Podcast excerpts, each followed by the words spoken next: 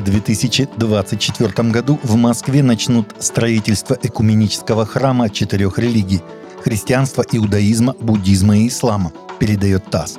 Макет Центра четырех религий будет представлен на международной выставке форуме на ВДНХ, сообщил глава Духовного собрания мусульман России муфтий Альбир Крганов. Он называет проект уникальной по своему потенциалу и возможностям площадкой для диалога. Этот проект объединит храмы четырех традиционных религий России – христианства, иудаизма, буддизма и ислама – на территории комплекса будут образовательный центр и музеи, выставочные площадки, интеллектуальные лаборатории каждой из наших религий, специальные пространства для молодежного досуга, творчества, садовничества и спорта, сказал Крыганов.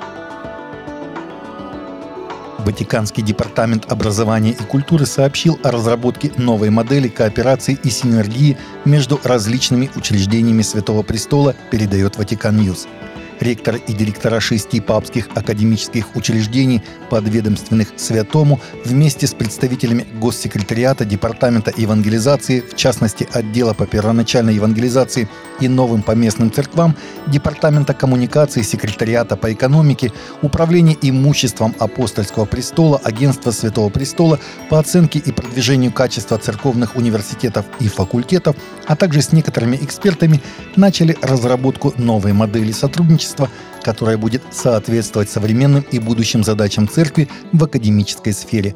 Группа создана по указанию Папы Франциска, и ее работа координируется Департаментом образования и культуры. Рабочая группа уже провела две встречи 12 сентября и 8 ноября этого года. В Венгрии прошла Европейская конференция Лозаннского движения – Мероприятие проходило со 2 по 5 ноября в Будапеште, где присутствовали 160 делегатов из 35 стран Европы.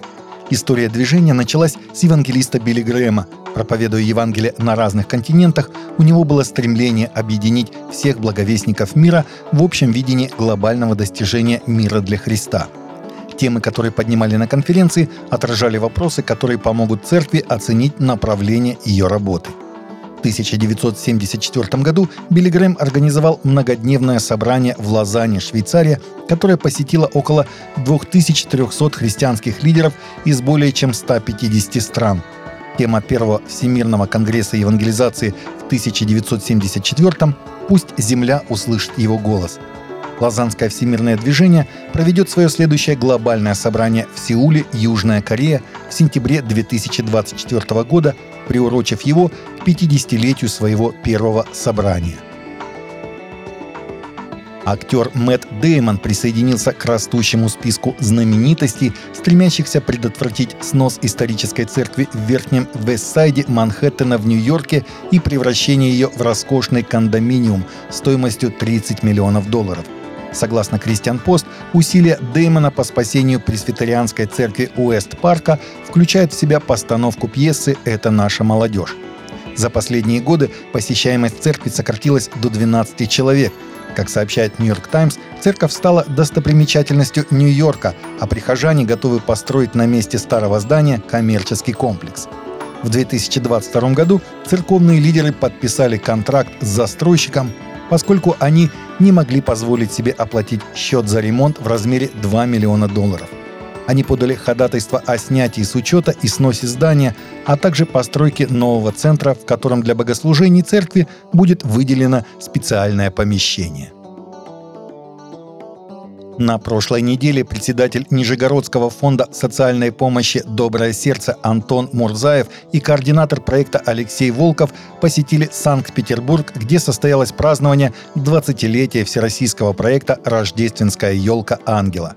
Волонтеры со всех городов нашей большой страны собрались в одном месте, чтобы обменяться опытом проведения проекта, а также поделиться результатами проделанной работы – Цель проекта «Рождественская елка ангела» — восстановление социальной связи между детьми и их родителями, которые находятся в местах лишения свободы.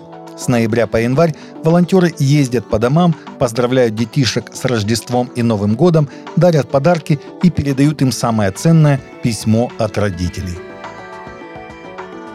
Таковы наши новости на сегодня. Новости, взятые из открытых источников. Всегда молитесь о полученной информации и молитесь о страждущих.